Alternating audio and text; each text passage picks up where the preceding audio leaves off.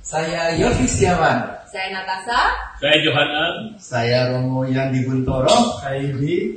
Mengucapkan Selamat Natal Dan, tahun baru 2024. Sahabat Fresh Juice, sesaat lagi kita akan mendengarkan Fresh Juice Minggu 31 Desember 2023 bersama Pastor Yandi Buntoro CDD dari Medan. Selamat mendengarkan.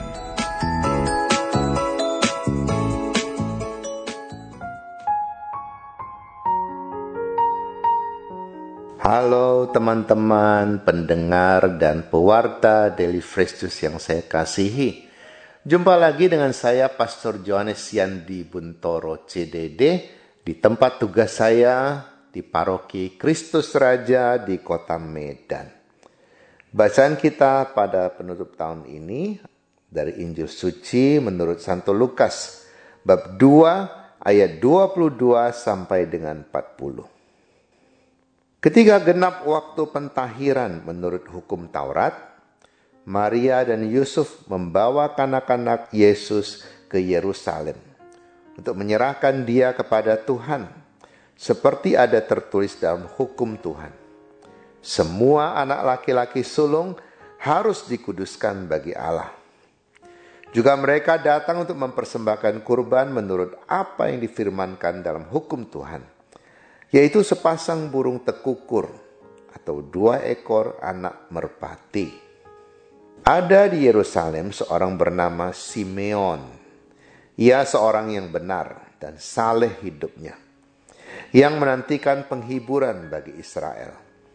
Roh Kudus ada di atasnya, dan kepadanya telah dinyatakan oleh Roh Kudus bahwa ia tidak akan mati sebelum melihat Mesias, yaitu Dia yang diurapi Tuhan.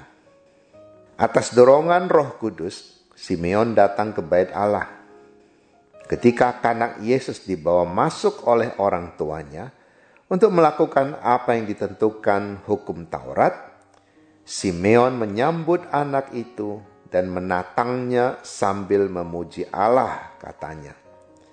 Sekarang Tuhan, biarkanlah hambamu ini pergi dalam damai sejahtera sesuai dengan firmanmu.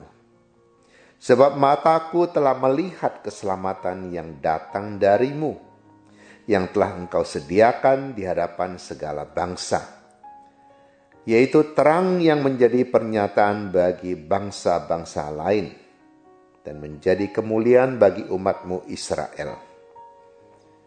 Yusuf dan Maria amat heran akan segala sesuatu yang dikatakan tentang kanak Yesus. Lalu Simeon memberkati mereka dan berkata kepada Maria ibu anak itu, Sesungguhnya anak ini ditentukan untuk menjatuhkan atau membangkitkan banyak orang di Israel. Dan untuk menjadi suatu tanda yang menimbulkan perbantahan. Dan suatu pedang akan menembus jiwamu sendiri. Supaya menjadi nyata pikiran hati banyak orang. Pada waktu itu ada pula di Yerusalem seorang nabi perempuan anak Fanuel dari suku Asher, namanya Hana. Ia sudah sangat lanjut umurnya. Sesudah menikah, ia hidup tujuh tahun bersama suaminya. Dan sekarang ia sudah janda. Berumur 84 tahun. Ia tidak pernah meninggalkan bait Allah. Dan siang malam beribadah dengan berpuasa dan berdoa. Pada hari itu Hana pun datang ke bait Allah dan mengucap syukur kepada Allah. Serta berbicara tentang kanak Yesus kepada semua orang yang menantikan kelepasan untuk Yerusalem. Setelah menyelesaikan semua yang harus dilakukan menurut hukum Taurat, kembalilah Maria dan Yusuf beserta kanak Yesus ke kota kediaman mereka, yaitu kota Nazaret di Galilea anak itu bertambah besar dan menjadi kuat, penuh hikmat dan kasih karunia Allah ada padanya. Demikianlah sabda Tuhan. Pernah tidak Anda melihat atau mengalami situasi ada orang yang sudah sekarat, sudah sangat lemah, dan keluarganya berpikir ia sudah hampir meninggal, tapi ternyata dia bertahan. Katanya masih ada yang ditunggunya. Entah siapa. Tapi begitu orang yang ditunggunya muncul, entah temannya atau keluarganya atau keturunannya, maka dia pergi dengan tenang. Kendati tidak bisa melihat orang yang dia tunggu. Dia mampu berserah Hari ini Simeon dengan santainya mengatakan, sekarang Tuhan, biarkanlah hambamu ini pergi atau pulang. Sebab aku telah melihat keselamatan yang kau sediakan bagiku, yang kutunggu-tunggu, yaitu Sang Mesias. Saya pikir Simeon ini adalah orang yang sudah mempersiapkan dirinya dengan baik. Dan akhirnya dia diberi kesempatan untuk melihat atau berjumpa dengan apa yang dia harapkan seumur hidup.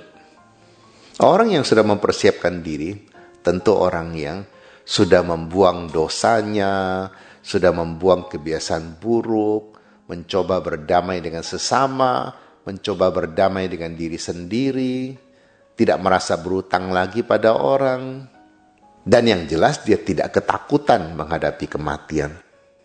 Tapi sebaliknya, tidak sedikit orang yang meninggal dalam kesakitan jiwanya. Jiwa yang sakit itu seperti apa? Belum bisa berdamai dengan sesama, belum bisa melepaskan berhala yang dia sembah seumur hidup sambil menyembah Tuhan. Jenis ini adalah jenis yang sangat tidak jelas.